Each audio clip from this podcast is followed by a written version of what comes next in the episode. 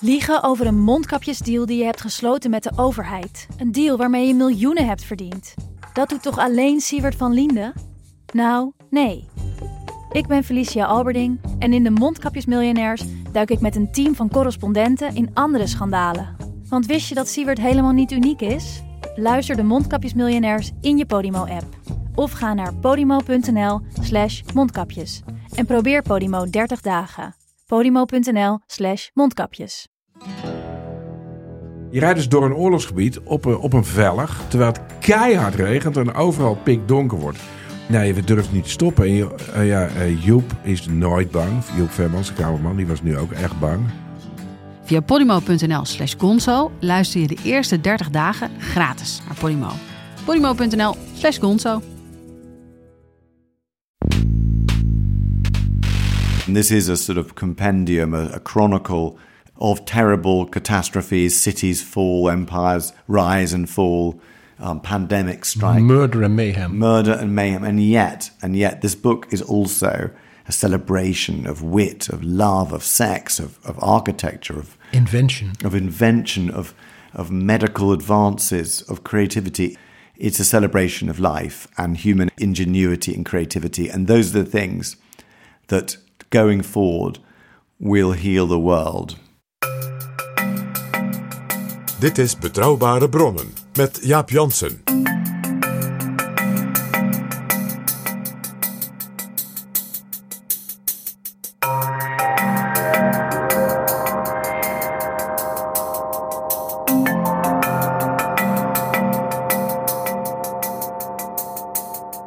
Hallo, welkom in Betrouwbare Bronnen, aflevering driehonderd elf. En welkom ook P G. Dag Jaap. P G, voor mij ligt een kloek boek van zo'n veertienhonderd bladzijden. De wereld, een familiegeschiedenis. Geschreven door Simon Sebag Montefiore. En Jaap, jij weet dat ik al jaren tegen jou zeg: als Simon Sebag Montefiore met zijn nieuwe boek komt, dan moet hij in Betrouwbare Bronnen. En het is zover. Hij is een van de meest vooraanstaande historici. Hij schreef bijvoorbeeld twee boeken over Stalin. Hij schreef over Catherine de Grote en Potemkin, waar wij het eerder in Betrouwbare Bronnen over gehad hebben. Over Jeruzalem, over speeches, over historische brieven. Romansen schreef hij ook nog. En veel van zijn werk leidde ook tot historische televisieseries. Hij heeft bijvoorbeeld een prachtige tv-serie gemaakt, zowel over Wenen in geschiedenis en cultuur, als ook over Rome in de geschiedenis en de cultuur. Dat is een beetje een specialisme van hem. Ja, en op dit moment op Netflix is hij een van de commentatoren in The Last Tsars. Ja, want hij heeft een magnifiek boek geschreven over de dynastie van de Romanovs. En dat is natuurlijk een beetje de inspiratie geworden voor dit boek. En dat boek wat hij geschreven heeft, een familiegeschiedenis is het. Want hij schrijft aan de hand van families. En dat is bijzonder, want dat betekent dat ook de rol van vrouwen en zelfs kinderen uh, veel groter is dan vaak in geschiedenissen. Ja, en ook dus mensen die tegen de familie aanzitten, inclusief bijvoorbeeld hun hoofdslaaf. Uh, de maîtresses, die eigenlijk ook weer lid van de familie waren. Of mensen die als het ware de familie ingetrokken werden, hoewel ze bijvoorbeeld biologisch niet echt familie waren, maar bijvoorbeeld een stamverwantschap was. Dus hij heeft ook een hele interessante, brede visie op, zeg maar, hoe menselijke families bijna als een soort stam, ja, en ook als een dynastie zich ontwikkelen, ook met oog op natuurlijk de continuïteit in de geschiedenis. En het boek is, ja, eigenlijk het product van zijn hele leven als historicus. Hij schrijft heel mooi: This is a book of synthesis, the product of a lifetime's reading. Ja, en Simon Sebag Montefiore is geboren in negentien vijfenzestig. Hij is dus al een tijdje bezig. En het boek heeft hij geschreven tijdens de lockdowns. Dus het is echt een vruchtbare periode geweest voor hem. Ja, want toen heeft hij natuurlijk thuis en ook online en via archieven, ja, gewoon heel veel materiaal verzameld. En is maar gewoon gaan zitten en schrijven. Wat doe je als schrijver als je in een lockdown zit? Dan ga je zitten en schrijven. En je wordt echt meegetrokken in al die geschiedenissen. Het, het, het is als een film. Het gaat ook gebruikt worden zelfs door History Channel voor een, een serie naar aanleiding van zijn boek. En ik weet de openingsscène al. Dat is negenhonderdduizend jaar geleden, ergens in wat nu een dorpje in Engeland is, loopt een man met vier kinderen. Want die voetafdrukken zijn dus bij een opgraving gevonden. En dat is dus de oudste ja, verwantschap, familie, die de, in de geschiedenis van de mensheid is ontdekt. Ja, het grappige is, de, de oudste voetstappen van de mens, die, die waren al eerder gevonden. Maar dit is dus echt de eerste familie die gevonden is. Ja, een man en vier kinderen. Nou, je kunt je al indenken, daar zit op zichzelf bijna al een film in, een roman ja. in. Van dat is dus negenhonderdduizend jaar geleden. En hij eindigt het boek met Oekraïne. En de wereld van vandaag met acht miljard inwoners, waar wij het samen onlangs over hadden. En wat dat betekent ook voor de wereld. En Jaap, het boek zit dus chockvol. veertienhonderd bladzijden, dan krijg je dat. Er zit misschien voor, ja, voor ons gesprek misschien wel een leuk punt in. Er zijn twee momenten in onze Nederlandse geschiedenis die hij eruit haalt. En we zijn toevallig dit jaar ze alle twee aan het herdenken. Namelijk vijftien tweeënzeventig en zestien tweeënzeventig. vijftien tweeënzeventig, zo blijkt uit dat boek, was de sultan in Istanbul bezig via een van zijn belangrijkste raadslieden, een Joodse ja, bankier, handelsman, die ook in de Nederlanden was geweest. The Great Jew wordt hij genoemd in het boek. Jozef Nasi. En dat was dus een hele belangrijke adviseur van de sultan. Die zei, die Nederlanders die zijn aan het rebelleren tegen de Habsburgse vorsten van Spanje. En dat is goed voor ons, want wij strijden met die Habsburgse Oostenrijkse hè, op de Balkan. Wij strijden met die Spanjaarden in de Middellandse Zee. Maar ook, lach niet, op de Pepereilanden, de Molukken, Sumatra en dus ook zeg maar, het hele, de hele Indische Oceaan. Dus het was prettig dat die Spanjaarden werden afgeleid in de Nederlanden. En dus werd bekeken, ook door contacten te leggen, wat men kon doen om Willem van Oranje te helpen tegen Philips de tweede. Dus Nederland was toen ja, eigenlijk een soort sideshow aan de rand van dat imperium van Philips de tweede. Wat dus een mooie afleidingsmanoeuvre was voor de sultan. Die plek van Nederland in de wereldgeschiedenis hadden wij op die manier zelden zo gezien. En dit is dus prachtig als je Uh, ja, eigenlijk de, de ambitie hebt om de hele wereldgeschiedenis op een bepaalde manier te vatten, dan neem je soms ook een ingang die wij Nederlanders misschien niet zo snel zouden nemen. Nee, want wij zien onze opstand niet als een onderdeel van twee global power families, de Ottomanen en de Habsburgers. Nog zo'n mooi voorbeeld in het boek, dat is dan zestien tweeënzeventig, het rampjaar. Daar blijkt uit dit boek een fascinerende vrouw achter te zitten. Minette. De zus van de Engelse koning. De zwager van Louis de veertiende. En ze waren alle twee stapel op haar. En zij was als het ware de stratege en diplomaat achter. Als jullie twee rivalenkoningen nou eens samenwerken. Tegen de Nederlanden. Tegen die Johan de Witt. Tegen de Republiek. Dus Minette maakte bijna een eind aan het Oranjehuis en die republiek. Zulke vrouwen kom je dus in dit boek tegen. En natuurlijk, we gaan het met de, deze man, Jaap, dat zul je mij zeker ook vergeven, natuurlijk hebben over Rusland. En dus ook over Rusland en Oekraïne. Want Sebag Montefiore is schrijver over dat mooie, prachtige boek over Catherine de Grote en Potemkin. En onlangs natuurlijk is het graf van Potemkin in Kherson is geroofd door de Russische soldaten. En hij heeft een essay daarover geschreven, onder andere in de New York Times. En ja, natuurlijk als schrijver ervan. En hij is dus ook zelf ja, bij zijn ja, onderzoekstochten door Rusland en door Oekraïne. Dus ook in de kapel geweest, waar dus die lijkkist van deze grote veroveraar en de grote minnaar van, van de Tsarina natuurlijk uh, is opgebaard ge- geweest. En waar hij dus in de crypt ligt. En die crypt is nu leeg. En dat is ook een enorm symbool van wat Poetin, ja, hoe Poetin denkt over Rusland en over Oekraïne. Dus ik denk dat we het met hem daar ook maar over moeten gaan hebben, Jaap. Ja, en als jij het hebt, P G, over jaartallen en herdenkingen, dan moeten we het denk ik ook met hem hebben over de slavernij. Want die komt ook op veel plaatsen in het boek voor. Ja, dat hele thema is een heel belangrijk aspect, zoals hij dat naar voren brengt. Ook bijvoorbeeld als machtsbasis van heersers die wij nauwelijks kennen. In de Arabische landen, in Afrika. Hij heeft het zelfs over een groep Albanese Turken, dus, dus Turken die in Albanië waren opgegroeid, die dan op een bepaald moment de machtigste Arabische heersers van heel Noord-Afrika worden en Egypte zelfs tot in Ethiopië beheersen.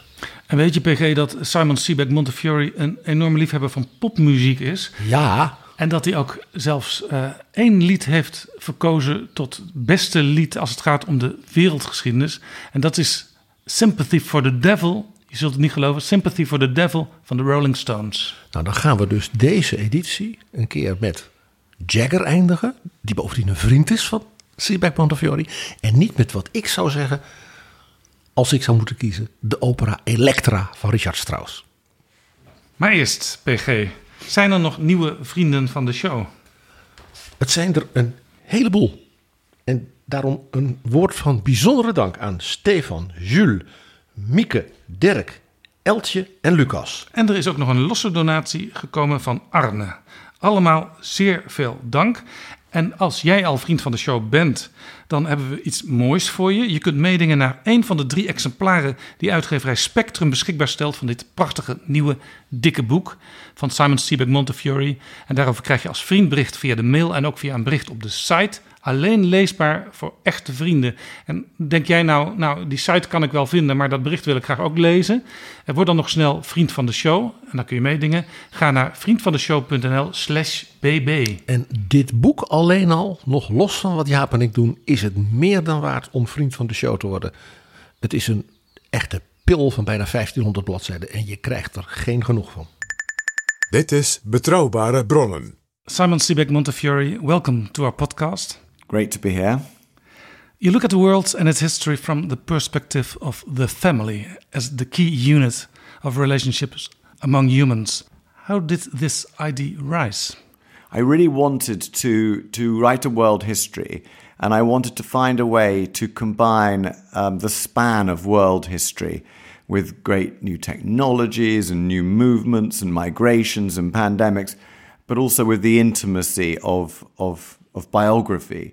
And the thing is, like so many world histories are brilliant, but the human element is a little is a little distant. And so um, and so I wanted to to find a way.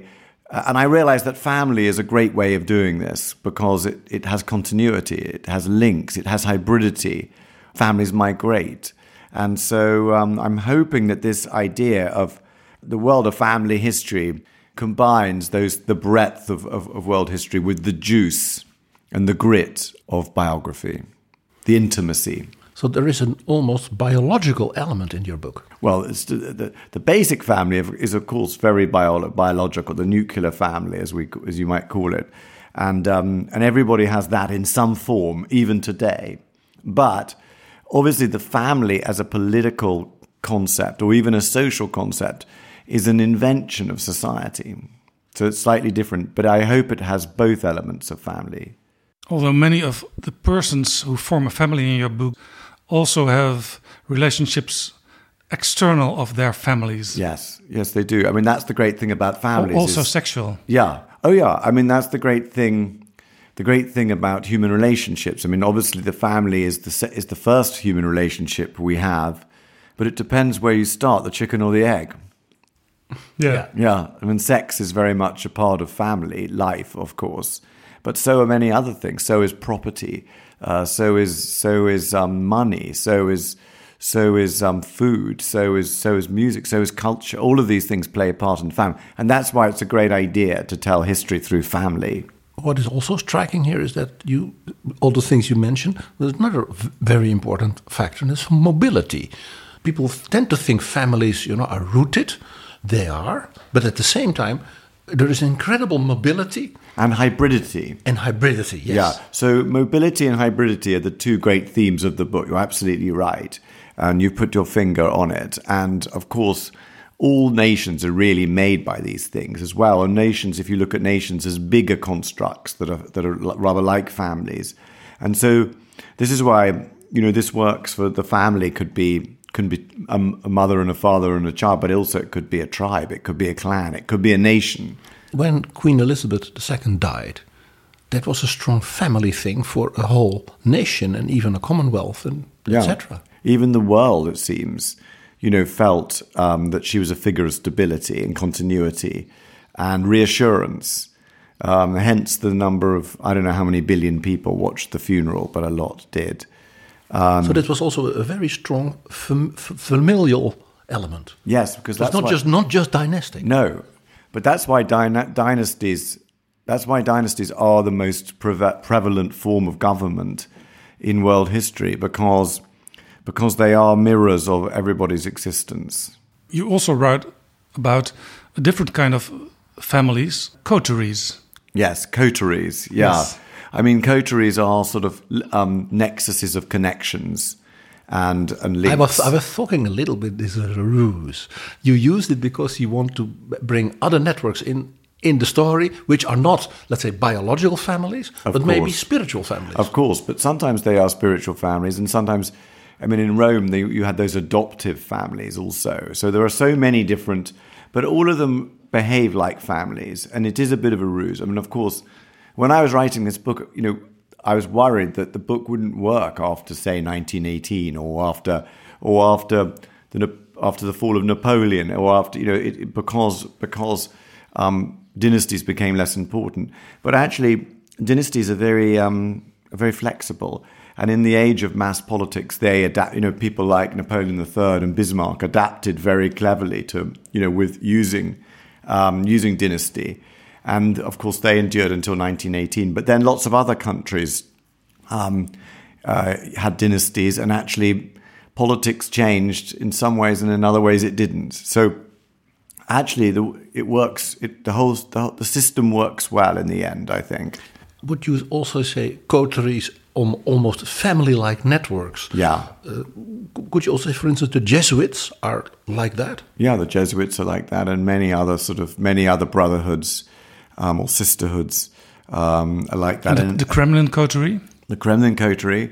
I mean, the Kremlin coterie, actually, I mean, there are quite a lot of, there's quite a lot of family in that. If you look at the elite of the Kremlin now, um, many of the heads of companies and, and, and oil companies and ministries are actually related to other people. So there's more family, but let's call it a coterie anyway. It's certainly not a, a hereditary system, um, that's for sure. But, but yeah, the Kremlin is run by a tiny group of people who really knew each other from the security services in the in the eighties and um, in the nineties. So, yeah, this is the way. This is the way all, all all governments work, even democratic governments in England or Holland, work like this. And I think, you know, obviously, in, in what we might, what Western Europe, Japan, South Korea, in, in other words, in sort of in the open society, the open world, I call, we can no longer call it the West, since it's not strictly the West. But we pride ourselves that, you know, we don't we don't have we don't have family, uh, we we don't even have coteries. But actually, of course, these things all exist. But what is striking, if you look from your perspective in the book at, for instance, communist or very authoritarian countries. I was struck by this analysis because I was thinking of even of Mao Zedong, yeah, who had this small coterie of people on the Long March. And in the end, you know, the, the very old Deng Xiaoping, who said, oh, I have no function in China, but I'm the Secretary General of the Veterans of the Long March. Yes. So, and the Chess Society. Yeah, and, yeah, and yeah, Bridge. And, yeah, bridge, and the Bridge Society, bridge society that's right. Yeah. Yeah, yeah, yeah, and, yeah. And, and, and, of course, what he had done, what his what his followers had done, Uh, who brought him back, was of course make an end to the to the pretensions of Mao's widow. Yeah. So so there is this very strong, even here, yeah, and family also, and also in China, in China they, they, they call they call the big leaders princes, and they call the, you know, the followers li- lineages. Yeah. So Xi Jinping is a prince because his father was mm-hmm. also yeah. in the party. Yeah. One of the one of the immortals. Yeah. So w- what I was going to say was, even even though in the open in the open world we think of ourselves as above these things, and we think of ourselves as secular and rational. In fact, heredity is a big part of it. But you know, it, it, I, I don't, I, I wouldn't be so foolish as to hang my entire book on on, on just on family. Um, the, the point is, but it is about um, how human character is is decisive, and how humans organize each other, and and, and the continuity and within continuity. Those relationships. Yes, yes, and I mean, and I. You know, I don't. I mean, when I when we when we studied history at school, we were sort of taught that Hitler and Stalin had been beaten by their fathers and their their drunken fathers, and that's why they were cruel. But I think everyone realised this is now an utterly ridiculous analysis, because everybody in the nineteenth century was beaten by their drunk fathers. But I think, the, but a bigger point is that in the way world, the world is organised, is that outside the open societies of Western Europe and a few other countries, especially in Africa and Asia, virtually all countries are now turning to hereditary rule in the in the twenty-first century, which is just a reversion to old types. I mean, just look look at the look at um, you know the stans, for example, at Central Asia. Look at all the con- most many of the countries in, in Africa, even democracies like Kenya, um, and then you know look at Asia. It really is the sort of it really is reasserting itself everywhere. The Kabilas in Democratic Congo. Yeah, and and, I mean, and here in, in Europe, in Europe less, in Europe less. I mean, in Europe, it, it, it's it's it's it's a, it, it's exceptional that it isn't the case, because if you look at Asia. I mean, look at Pakistan now.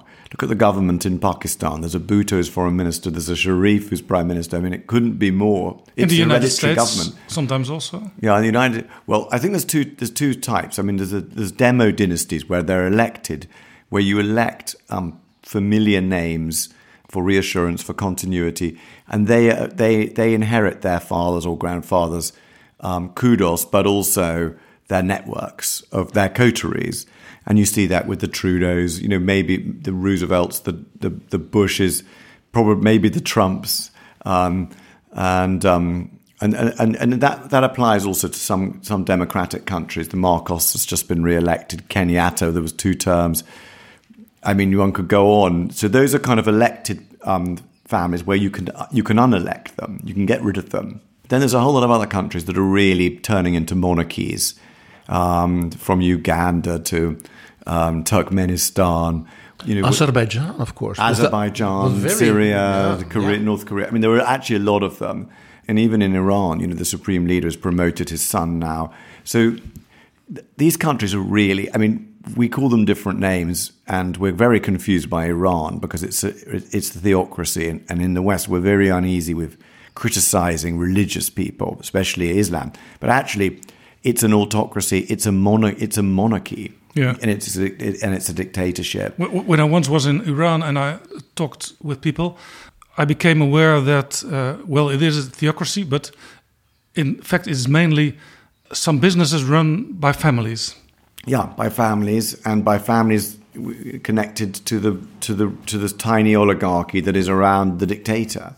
And the dictator's been in power. This, you know, Khamenei has been in power since nineteen eighty-nine. So there are so many of these countries that, you know, we can call them many different names. Um, it's one of the features of the modern world that post nineteen forty-five, every country was created on the basis of an American constitution, with one or two examples, ex- exceptions like India and Israel. But everybody else, they have a presidency, they have elections, that, you know... Um, they have a legislature of some sort. But, but in many ways, that's a facade. It's a it's a cosplay democracy is what I call it. And it's a facade. And actually, everybody knows it's a monarchy. And that's yeah. the end of it. Can I uh, raise one more fa- familiar family network for this? And that's the mafia. Yeah. Yeah. Because that, have... that is a... Almost, almost a prime example, yes. Certainly in the mafia movies, yeah, yeah. who make it even more sort of glamorous. That there, there was this always this incredible family thing, yeah. you know, Don it's, Vito Corleone, but also the Jewish mafia. Yeah, it's a caricature of family, really.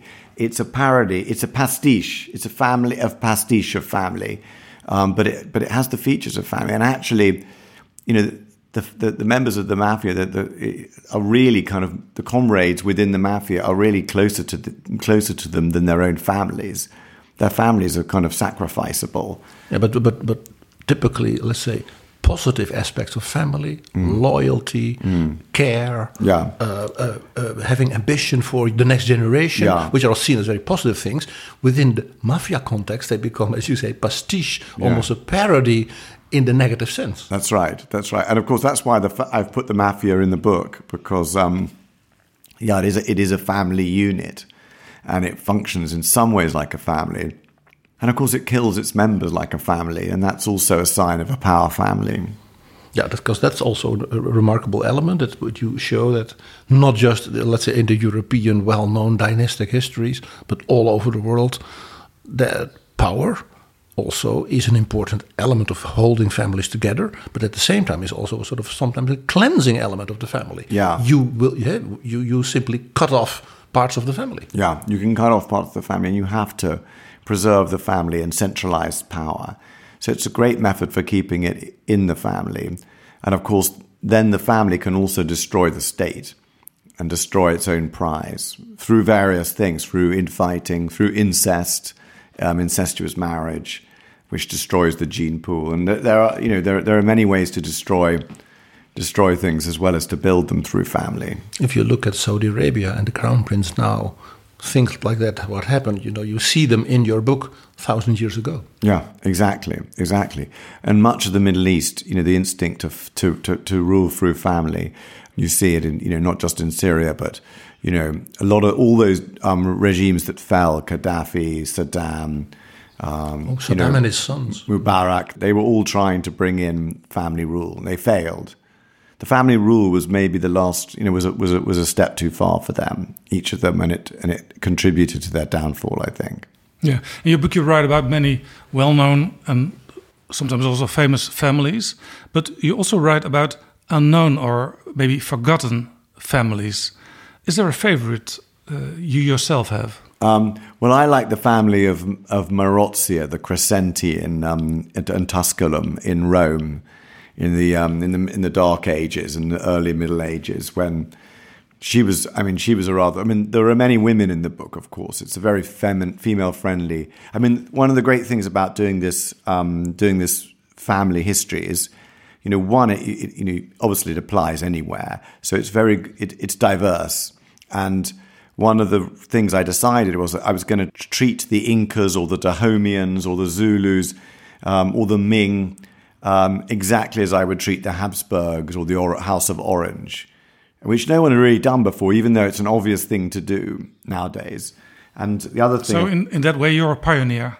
In that way, it's it, it's an it's a new way of doing it. And the other, so you discover also as a reader many many families in in eras and in places where, let's say, the regular uh, European, certainly Dutch history never delves. Yeah, I mean, it's going to a new. It, it, it goes to new worlds, and also it's designed um, not just to be a victor's history. It's not just the Dutch Empire and the British Empire and Russia and America. It's it's also places where you wouldn't you wouldn't normally read in a, in a book like this: Albania, um, Cambodia, Haiti. You know, this sort of place, Hawaii. Morocco. And Morocco. You had a pirate queen there. Yeah, yeah. And I love Morocco because my family came from Morocco originally, the Sebags. So, of course, I love Morocco. And Iran is very important in the book. Huge. Afghanistan. These are all these places that, I mean, of course, there are lots of places but, but, but that, why is that, that, that family in the Dark Ages a favorite of yours? Oh, that is just, well, I think, I think one, I think partly because Marozia was traditionally accused by the histor- male historians of being the, the greatest whore in history. And um, it was known as the pornocracy, the, the, the pornocracy of the papacy, the rule of whores. And I just think it demonstrates that, you know, that history is often unfairly written and we can correct it, and we can improve on it. I don't believe in, in suiting history to any ideology, however fashionable. But on the other hand, clearly women were left out of much of the histories. And so Marozia was obviously an astonishing personality, um, an amazing character, an amazing states statesperson. And so, um, but of course, I mean, however you look at it, she did have an amazing life, political as well as marital and amorous. Um, She's a bit like Catherine the Great. She was a bit like Catherine the Great. She was obviously both brilliant and, and formidable, but also...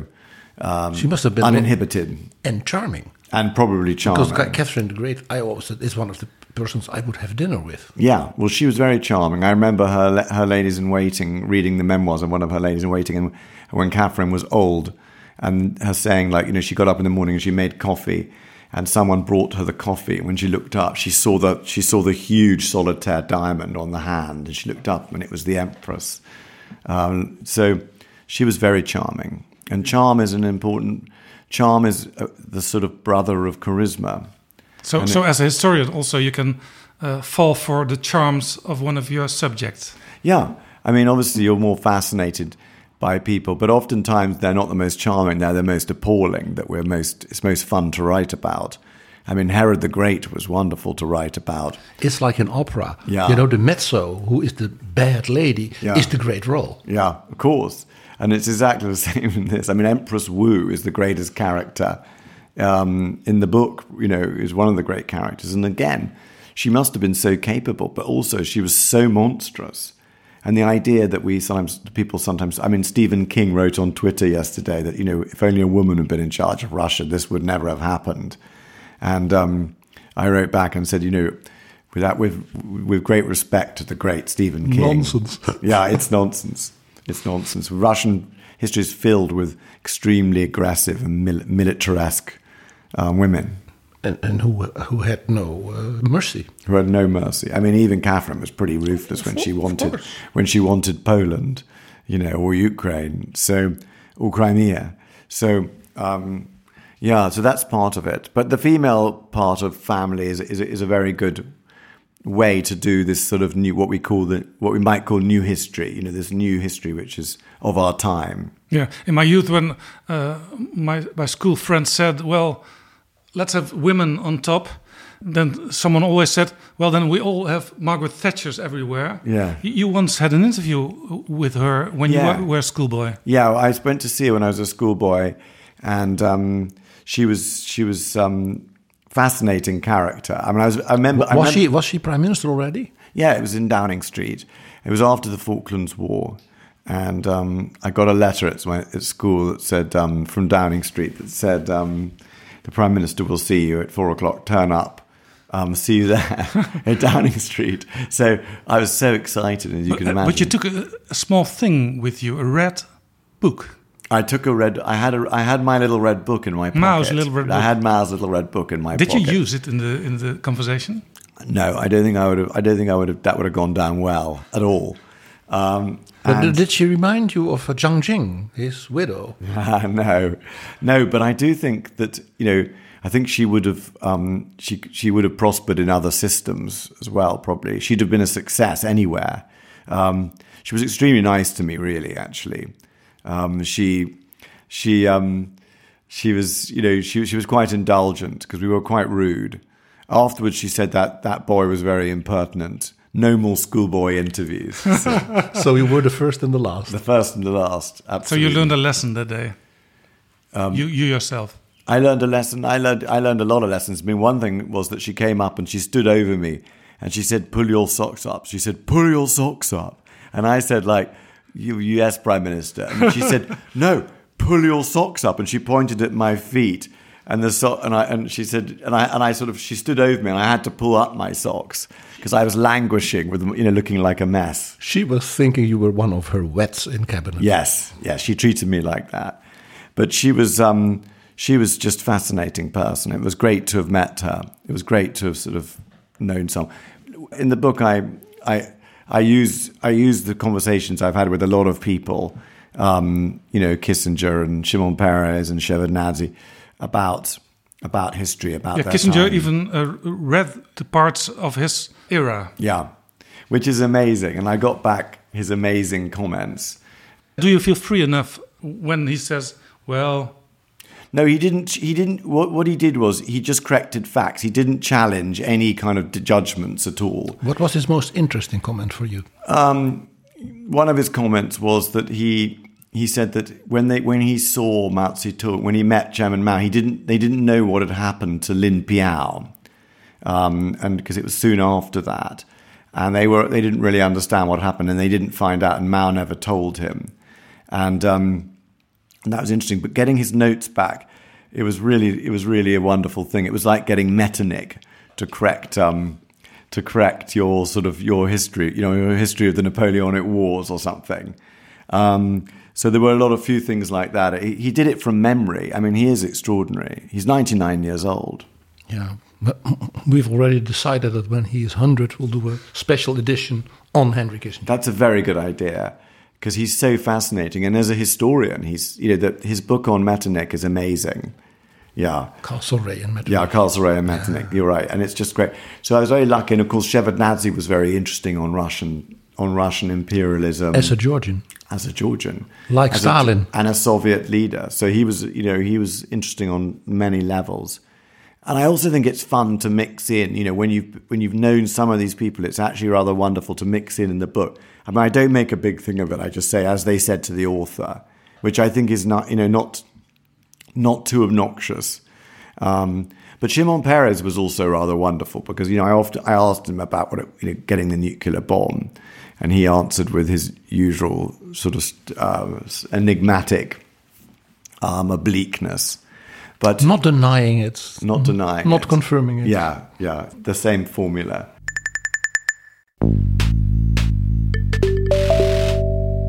Dit is Betrouwbare Bronnen, een podcast met... Betrouwbare bronnen.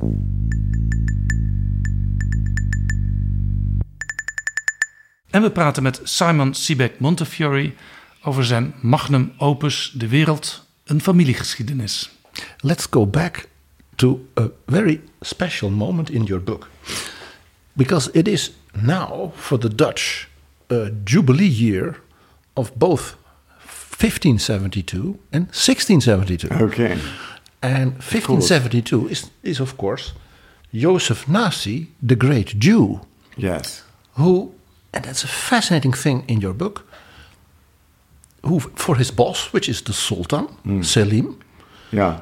uh, sort of takes on sort of diplomatic contact and support for William the Silent. Yeah. Why did he do that? Well, to, to, to, to I mean, the, to subvert the Habsburg monarchies, because... Suleiman the Magnificent and the Ottomans and Selim, their great enemy was was the um, was the Habsburg family, and it was a very much of a, a, a Europe of two families, a Eurasia of two families, and um, they were both extraordinary people. Charles the Fifth and Suleiman, they were both, and Philip the Second was maybe even more more yes. impressive. Yeah.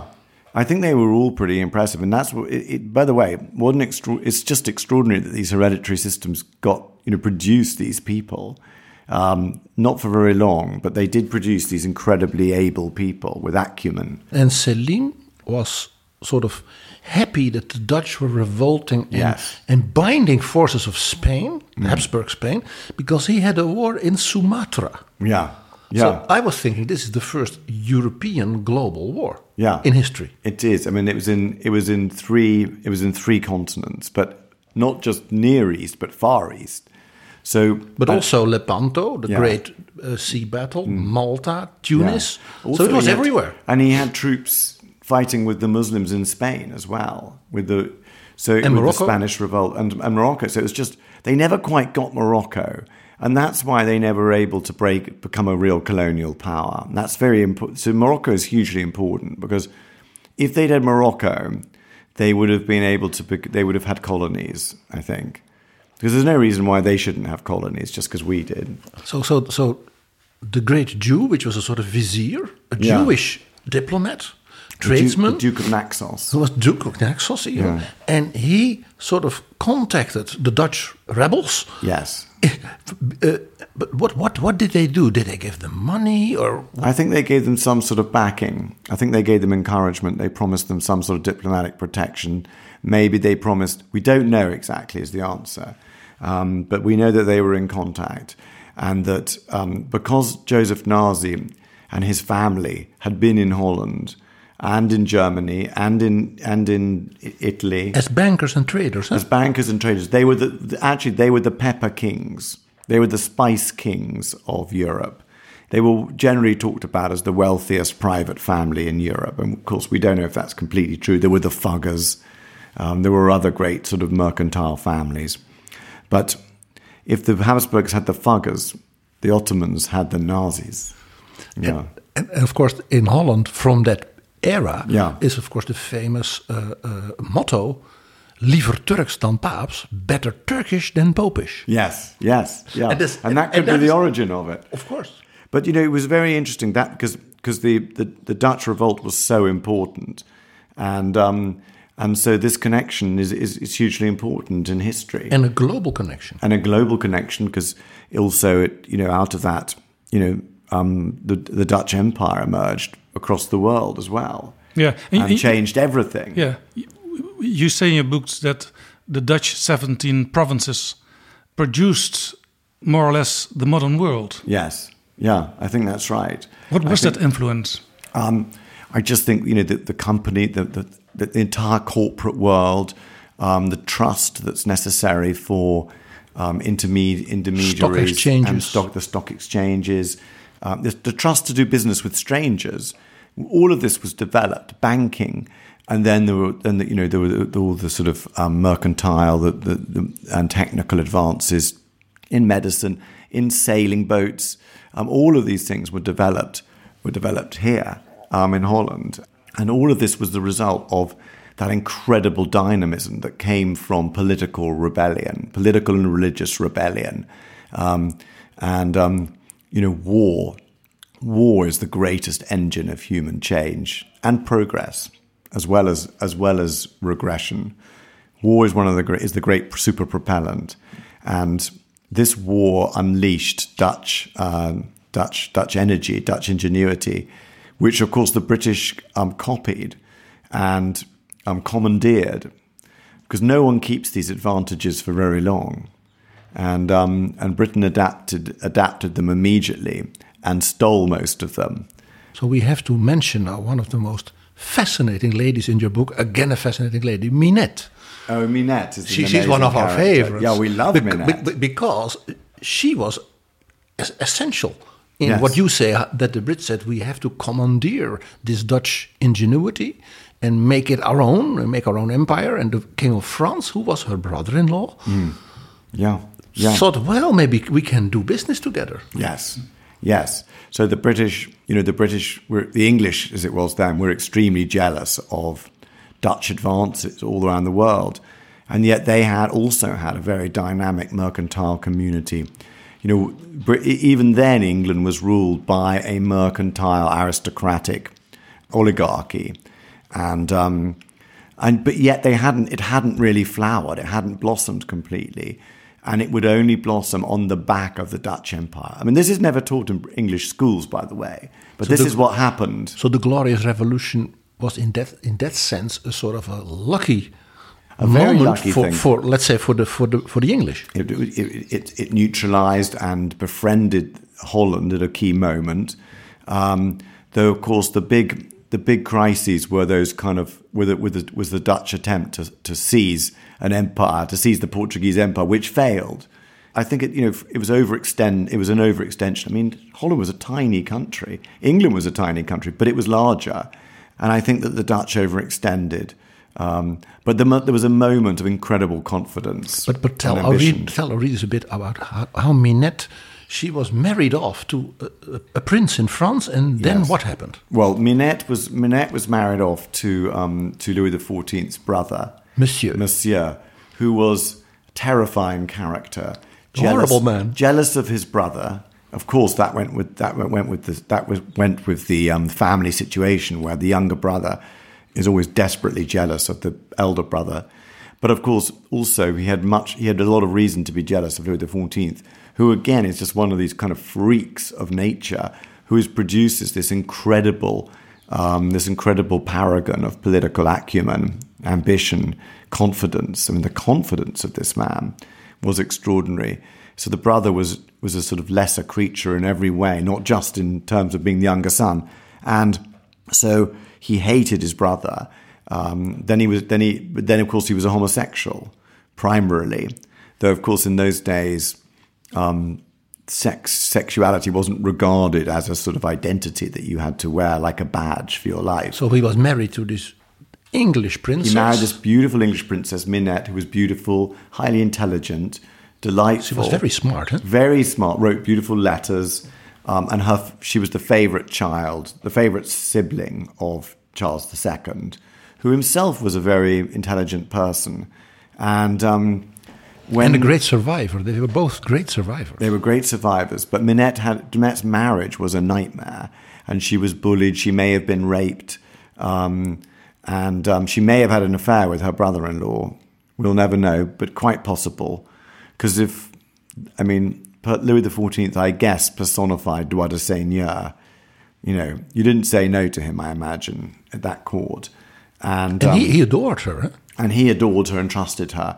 And so when it came to make the secret treaty um, between England and uh, France, against Holland, of course. Against then, then the Republic which, against of the, Johan de Witt. Yes, against the Republic of de Witt. Who is called by you one of the most brilliant leaders of his time. Yeah, de Witt was one of the most brilliant leaders of the time. He was mathematically brilliant. He, he developed all sorts of financial tools, which are still used.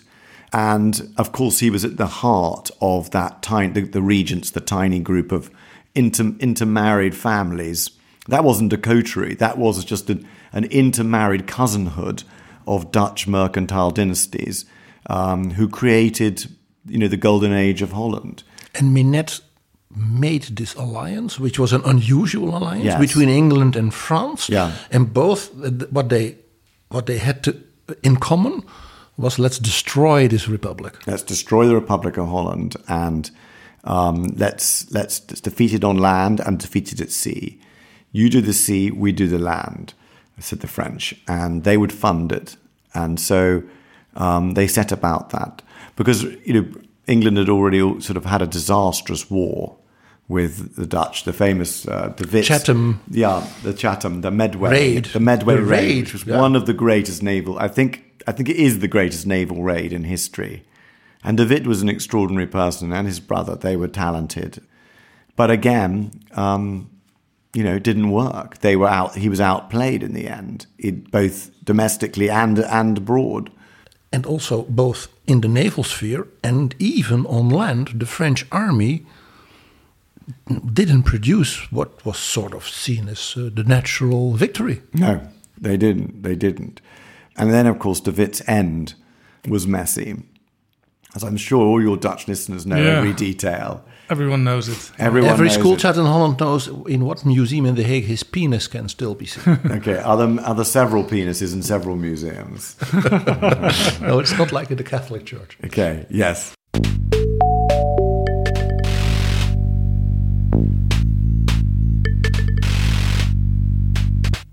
P G, we onderbreken even het gesprek. Want uh, we moeten het even hebben over Bamigo. Je weet wel, die kleding van bamboe gemaakt. Interessant is dat in het boek van Simon Sebag Montefiore lees ik een citaat van Li Qinjiao, een Chinese denker. En die schrijft: de eeuwenoude bamboe geschiedenisboeken stonden tot je beschikking, maar je zag het niet. En dat laat nou weer zien dat dat bamboe als materiaal wonderbaarlijke eigenschappen heeft en het zelfs de Chinese denkers tot ideeën brengt. Het is maar een haakje, maar we willen nog een keertje aandacht vragen voor die prachtige kleding van Bamigo. Gemaakt van bamboe, lekker koel als mensen het warm hebben en lekker warm als het een beetje koel is.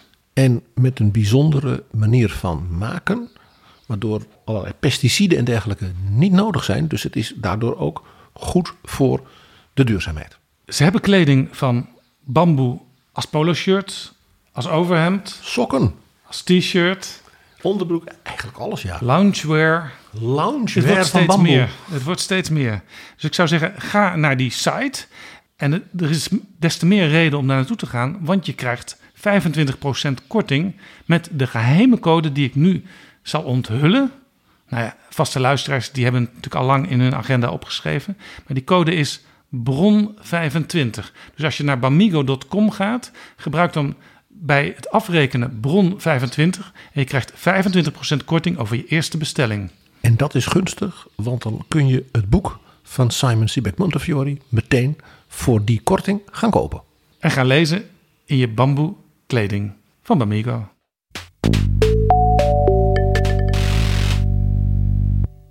En we praten met Simon Sebag Montefiore over zijn De Wereld, een familiegeschiedenis.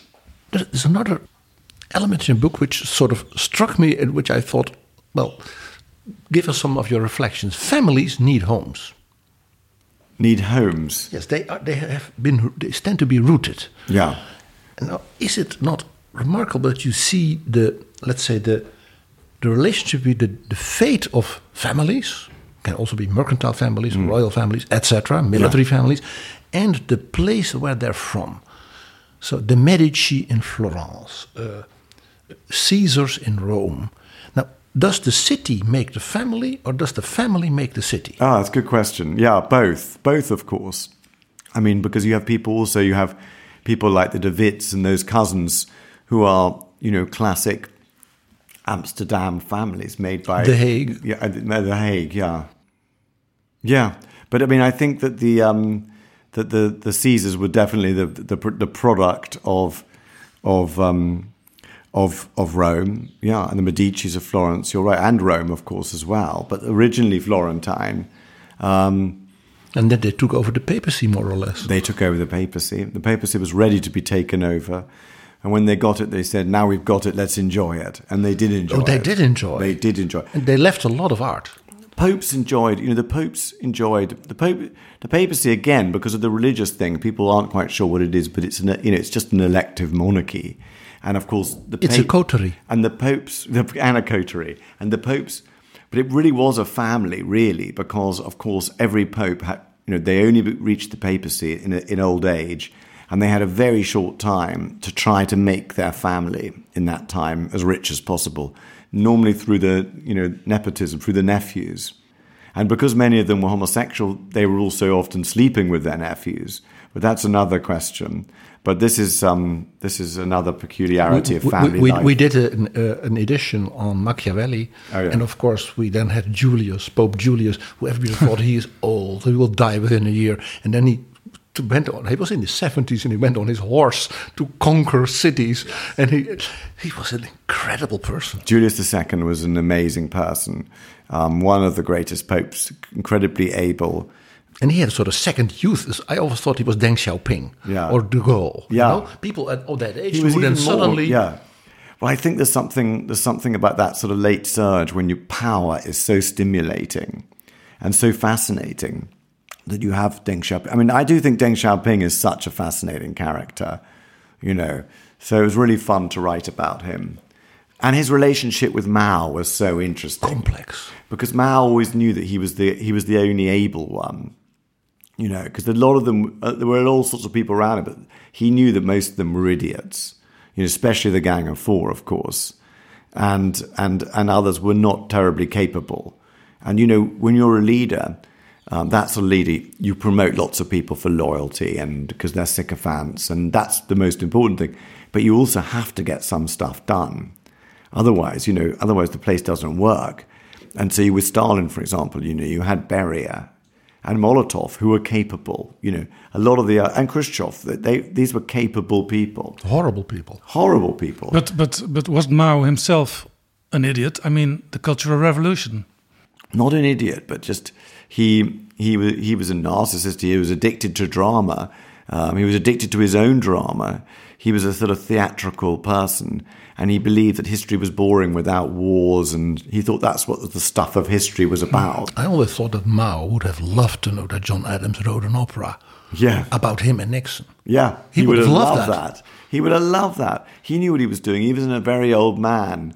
He was. Um, He was, you know, he, he he enjoyed power, and you know, he, and and of course he became a sort of monarch, you know. Um, but it's very interesting what's happening in the world of the autocracies today. We're living in an interesting time, aren't we? Let's go back to another part of your book. One of the most striking things we already mentioned a little bit is your attention to Africa. Yeah. What was for you, for your readers, maybe your your greatest discovery on how? Let's say those families in Africa blossomed, went down again, d- developed dynasties. I think the interesting thing about Africa is how wrong we were we we were taught about colonization. First of all, I mean one th- one part of it was there wasn't a single conquest of Africa. The early when when the Portuguese in, uh, arrived, um, their their penetration of Africa was so shallow. They literally had about a few ports. Like the Dutch Empire also, yes. Until the nineteenth century. Yeah, and the Dutch. Um, and, in the, and all the Europeans were just some sort of castles along the coast of West Africa, and that was it. Um, but what was really interesting about it was the Omani Empire. and that the Omani Empire was the most important empire in Africa for a long time, even though it too was really a coastal empire. But, you know, I never knew about that. I didn't know that an Arabian family c- controlled the whole the whole east coast of Africa, and yet they they were the incredibly important. And of course, they were sending slaving expeditions in the in the even in, you know, in the eighteenth century and early nineteenth century deep into Central Africa, Congo, Uganda, places like that. Um, what I've done, which is original, is to treat the whole of Africa as an entity, um, so that you don't just look at South Africa, you look at Southern Africa. And when you look at that, for example, you realise that, again, we another sort of one of these slightly false stories we, we were told as kind of as historical fact is that the Zulu expansion launched the Umfakani, the, the scattering, the the catastrophe. Um, but in fact, there was a lot happening in Africa at that time. You know, the Omanis were expanding um, their slaving expeditions. Um, the Egyptians, the Albanian dynasty, uh, dynasty of, of Egypt, was was hunting down. The, down the Nile into Sudan and even as far as Uganda, and that all those families and all those tribes were moving around and forming new... So it's incredibly uh, dynamic. It's incredibly dynamic, and it's a kind of reforming of the whole um, of the whole of Southern Africa, the you know the whole southern half, and you can't just divorce the Zulus or all the South African Afrikaners, the white Dutch Um, settlers. You can't divorce any of these people from anything that's happening anywhere else. So the whole idea that there is a link between what happened with Paul Kruger and the Boers oh, yes. is linked to the Albanian rulers of Egypt. Yeah, I mean, that's the fascinating thing. It's all linked up. And even though the continent is vast, that whole, certainly cent- southern central, and it even links up to, to the north. And I think that the Albanian dynasty is one of the fascinating um, stories and, and families um, that we need to know. I mean, Muhammad Ali was definitely the most successful leader in the Arab world in modern times, since Saladin, really. And of course, he was he was he was Arab, Albanian Turkish, and the family ruled for over one hundred years, one hundred fifty years. And he was really the he was really the the sort of Arab world's Napoleon. He was he was a, he was a contemporary. And he was like Napoleon. He was a modernizer. He was extremely competent. Um, he was the first non-European kingdom to industrialize with cotton. I mean, the fact it was just an extraordinary story. Like I've never, I, you know, no one knew about knows about it um, except Egyptian specialists, of course. And that's the nice thing about this sort of book is to bring in, um, to swoop into worlds that we don't know, and to and to and to put them in their place. One of the one of the nice things I think is is. is to show the sort of messiness of human existence, and that all political leaders have so many issues on their plate. Talk about messiness. One of the things which struck both of us. This next month, the Dutch government has decided to make a sort of formal excuse on eight places in the world for the history and the Dutch role in slavery. At the same time, we read in your book that the African and Arab rulers were very angry when the Europeans said we're going to stop the slave trade because it's so inhuman. Yes. Yeah. And that, so mean, that gives a completely different perspective on this important debate, of course. Yes, and it's an important debate. It's necessary that we know about this. And yes, again, it's necessary that you it's know necessary, about it. It's necessary to know about it. Um, it's it, it it hasn't been properly taught in our schools. It hasn't been properly understood. Um, but equally, one has to get away from... One has to one has to study and learn about um, the Atlantic slave trade. It is important. It has been neglected. It was neglected. Um, we have to study and understand, you know, the crimes and achievements of empire. Um, and I don't know if in Holland, but certainly in England, you know, we, we were told about abolition of slavery, but we were never told that we were the biggest slave slave traders in the world. After the Dutch, you know, after we took took control of it from the Dutch, of course, but. Um, these things are important. But at the same time, um, one needs to have perspective on this. It's not all about race. And um, the slave trade was controlled by many different um, powers, some of them African. Um, some of them Arab. Some of them, many of them Arab, some of them Ottoman. Um, there were there were many different slave trades. There was, of and course, slave trade in Russia. There was a slave trade in Russia. There was a slave trade in southern Russia. Um What matters to me is that um, our job as historians is, is to illuminate what really happened and to get as close as you can to it. And also, everyone counts or no one counts. You either sort of, you you don't just um, favoritize a hierarchy of victims, and also, and nor do you um, blame a hierarchy of of of um, oppressors. But you just try and judge all of them and try and tell it tell it all, and also be honest about it. Yes. For instance, like the Dutch government now, mm. be honest. Yes, we were yes. oppressors. Yeah. Is, is is is making apologies for a government a useful way of coping with those dark pages in our own national history?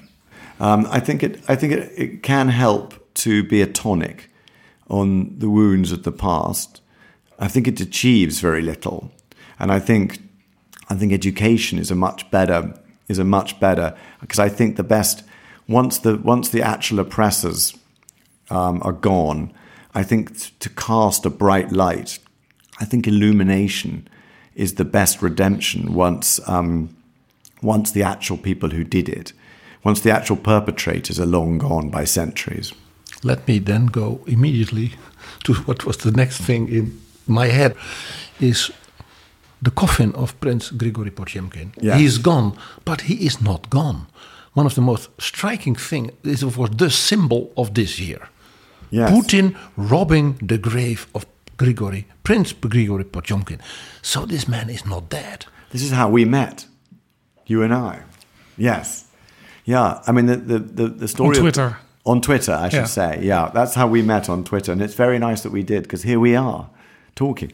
But I mean, you know, the story of Prince Potemkin is just fascinating because, you know, so much of Putin's history is a distortion. And really, the whole part of the history, which both the Ukrainians and the Russians claim of Kiev in Rus, is completely made up. I mean, it's so it's so distant. It starts in the tenth century. Yeah, it's meaningless. So really, you know, the Russian claim to Ukraine is is, is relatively late. I mean, in the seventeenth century...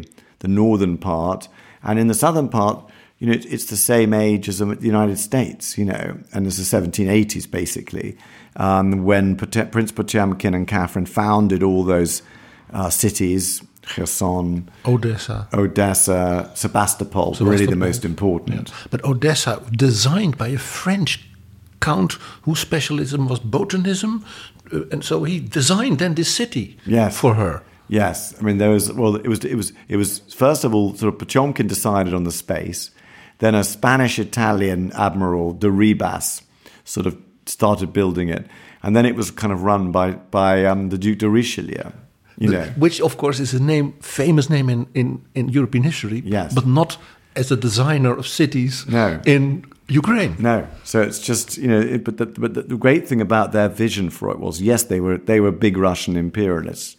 But of course, it was before nationalism, and they weren't ultra sort of they weren't ultra nationalists who saw it as sort of as, as Russia as a sort of unique culture so much.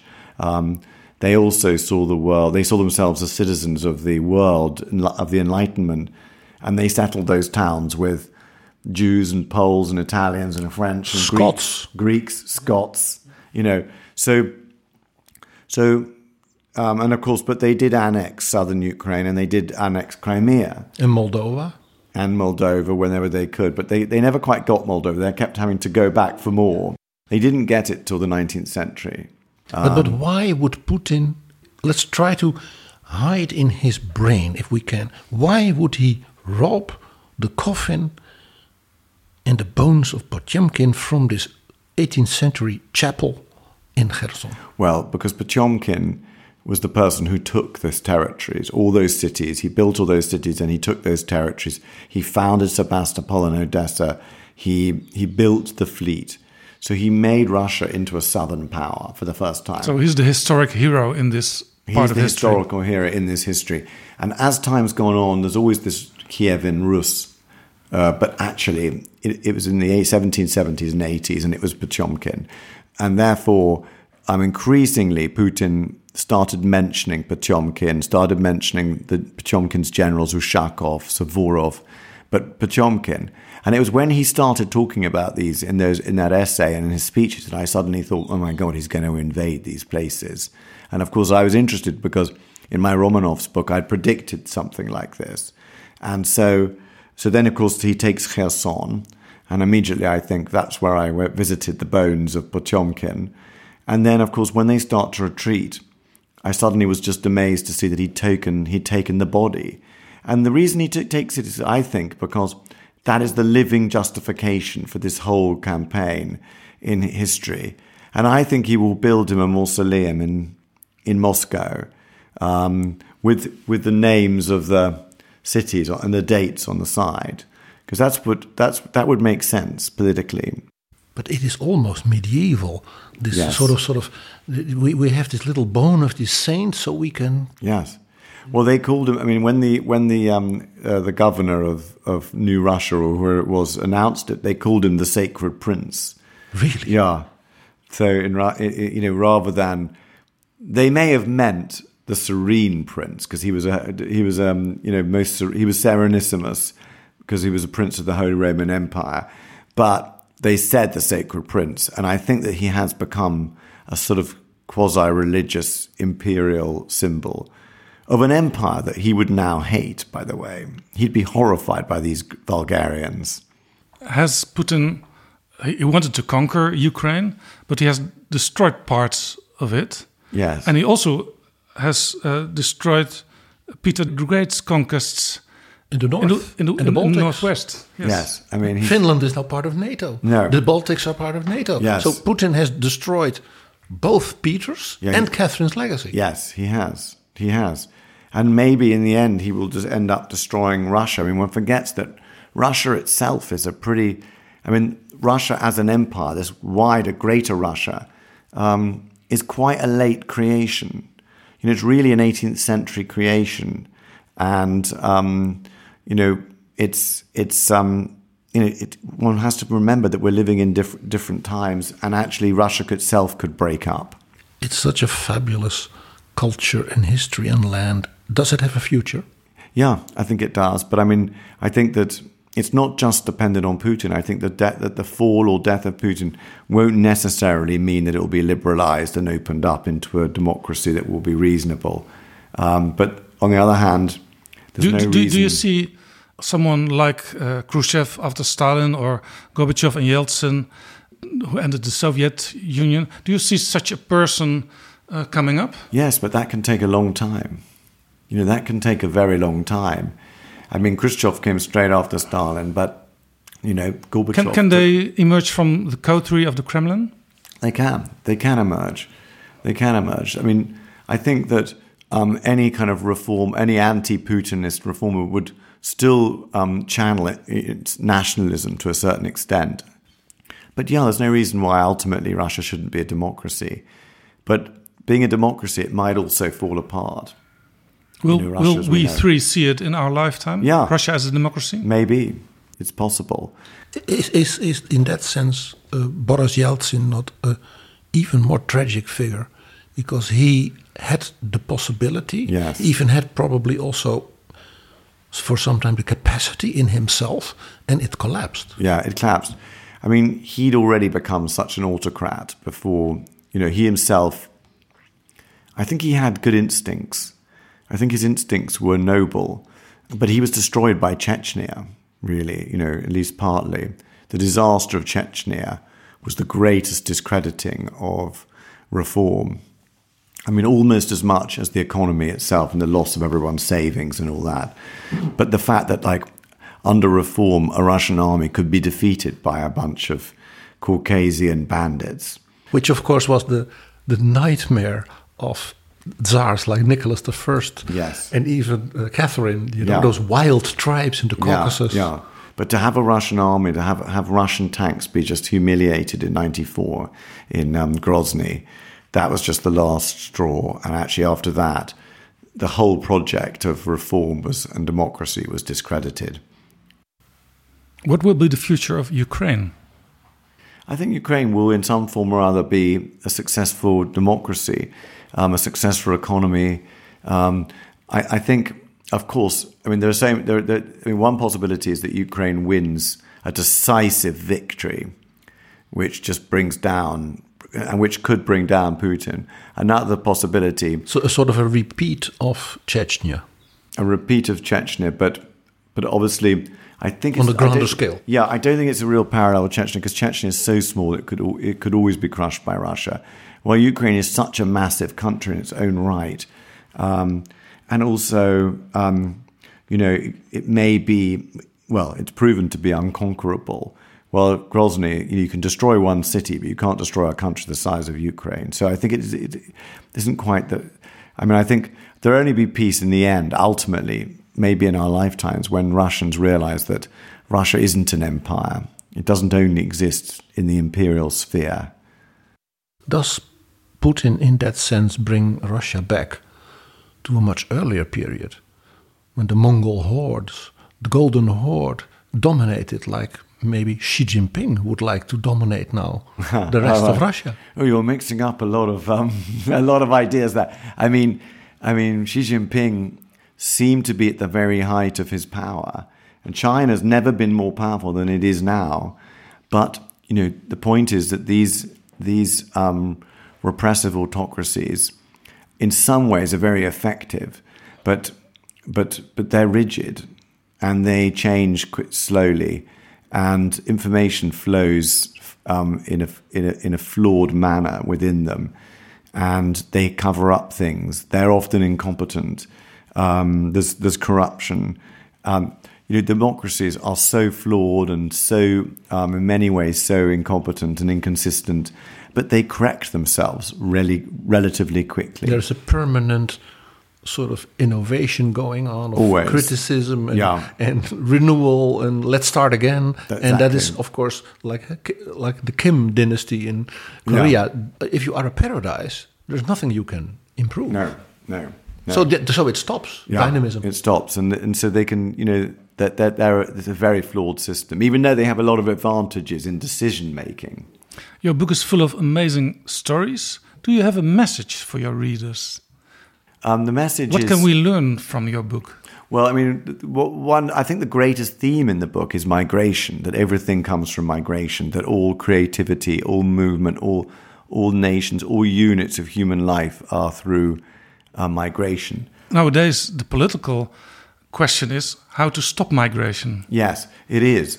But actually, we won't be able to stop it ultimately, and we wouldn't. And and we and we can't completely. Otherwise, our economies will decay. Um, and retract. Um, but I think the lesson that's coming is that, you know, Africa, especially you know, Africa, the population is going to be so vast in these countries like Egypt, Congo, Ethiopia, um, Nigeria, that unless they unless they um, start to be governed well, which is possible, of course, but unlikely, um, millions of people will come north. And then, so therefore, the decision for people in Holland, in Britain, in France, is, you know, how to accept enough people to to express our moral position and also the needs of our economy and the welcoming of strangers, um, yeah. but without without impoverishing our, the countries, so that they no one no one any longer wants to come to them. So this is the dilemma of the comfort democracies, of which Holland and England are two prime examples. Yeah, we are coming to the end of the conversation. In our podcast, we sometimes end with a fragment of an opera that has something to do with our story. And my friend P G uh, is is a is a great uh, opera lover, and I'm more of pop music. Yes. Uh, so I learned, to my great pleasure, that you compiled a soundtrack on world history on Spotify, about three hundred songs, and in a footnote on page twelve hundred. eighty-nine in the Dutch yeah. translation, I read that your utmost favorite is Sympathy for the Devil by the Rolling Stones. Why? I think it's the great history song of all time. Um, yeah, the playlist, the soundtrack to the world on Spotify, is um, they're the songs I play when I was writing this. But they also have, you know, amazing songs like the songs that they're singing in the Iranian Revolution now. And, Nowadays, and, yeah, yes, yeah, new I, songs. Yeah, new songs as well, but it has a lot of oldie, golden oldies as well. And, of course, Sympathy for the Devil, it's such a witty song. It's, you know, imagine writing a song where the, the, the narrator is is the devil and they're looking back at all the terrible things he's done in, in modern history. Let's listen to part of it. Please allow me to introduce myself. I'm a man of wealth and taste. I've been around for a long, long year. Stole many a man's soul and faith. I was around when Jesus Christ had his moment of doubt and pain. Made damn sure the pilot washed his hands and sealed his face. Pleased to meet you. Hope you guessed my name. But what's puzzling you is the nature of my game. He is, of course, the key figure in Thomas Mann's great novel, Doctor Faustus. Yes, of course. And then, and then, of course, I mean... And then, of course, you know, the words, it's so beautifully written. Please allow me to introduce myself. I'm a which man is, of which wealth is almost, and taste. Almost like when the devil, Mephisto, suddenly appears in exactly. that novel. Exactly. And I'm sure that, I, I think that Jagger probably read that novel. He's a very well-read person. Jagger is also a reader of your books. He is a reader of my books, yeah. And he wanted to, we had some meetings and dinners and stuff together with him when he wanted to make Stalin into a movie, which didn't hasn't still hasn't happened. It should. It should. Because it is a, both Stalin's youth as a bank robber in the Caucasus is great stuff. But the later Stalin, the, the warped personality and his first wife, what a story. So, so if I have the right understanding of the lyrics of Sympathy for the Devil, the devil is the architect of all you wrote about. Yes, but actually, if we since we're finishing here, I should say...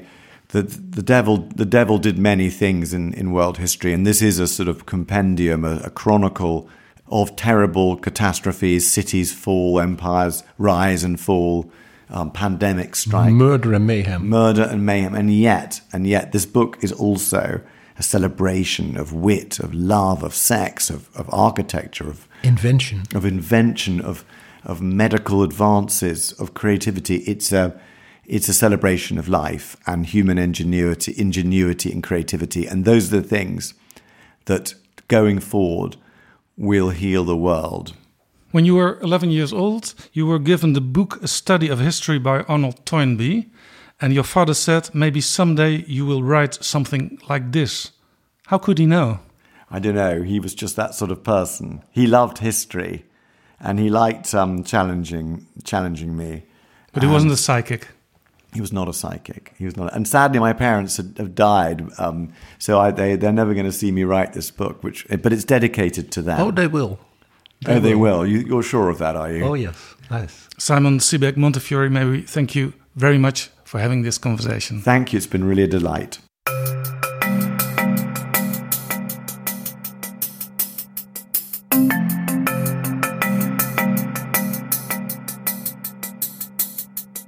Zo, dit was Betrouwbare Bronnen, aflevering driehonderdelf. Deze aflevering is mede mogelijk gemaakt door de vrienden van de show. Wil jij ons ook helpen met een donatie? Ga dan naar vriendvandeshow.nl slash bb. U bent zeer welkom. En als je vriend bent, dan kun je meedingen naar een exemplaar van De Wereld, een familiegeschiedenis door Simon Sebag Montefiore. En die krijg je dan volgende week in huis, zodat je de kerstvakantie er nog heel erg nuttig en vruchtbaar mee kunt maken. En wij zijn de uitgever Spectrum daarvoor zeer erkentelijk. Tot volgende keer. Betrouwbare Bronnen wordt gemaakt door Jaap Jansen in samenwerking met dag en nacht punt n l.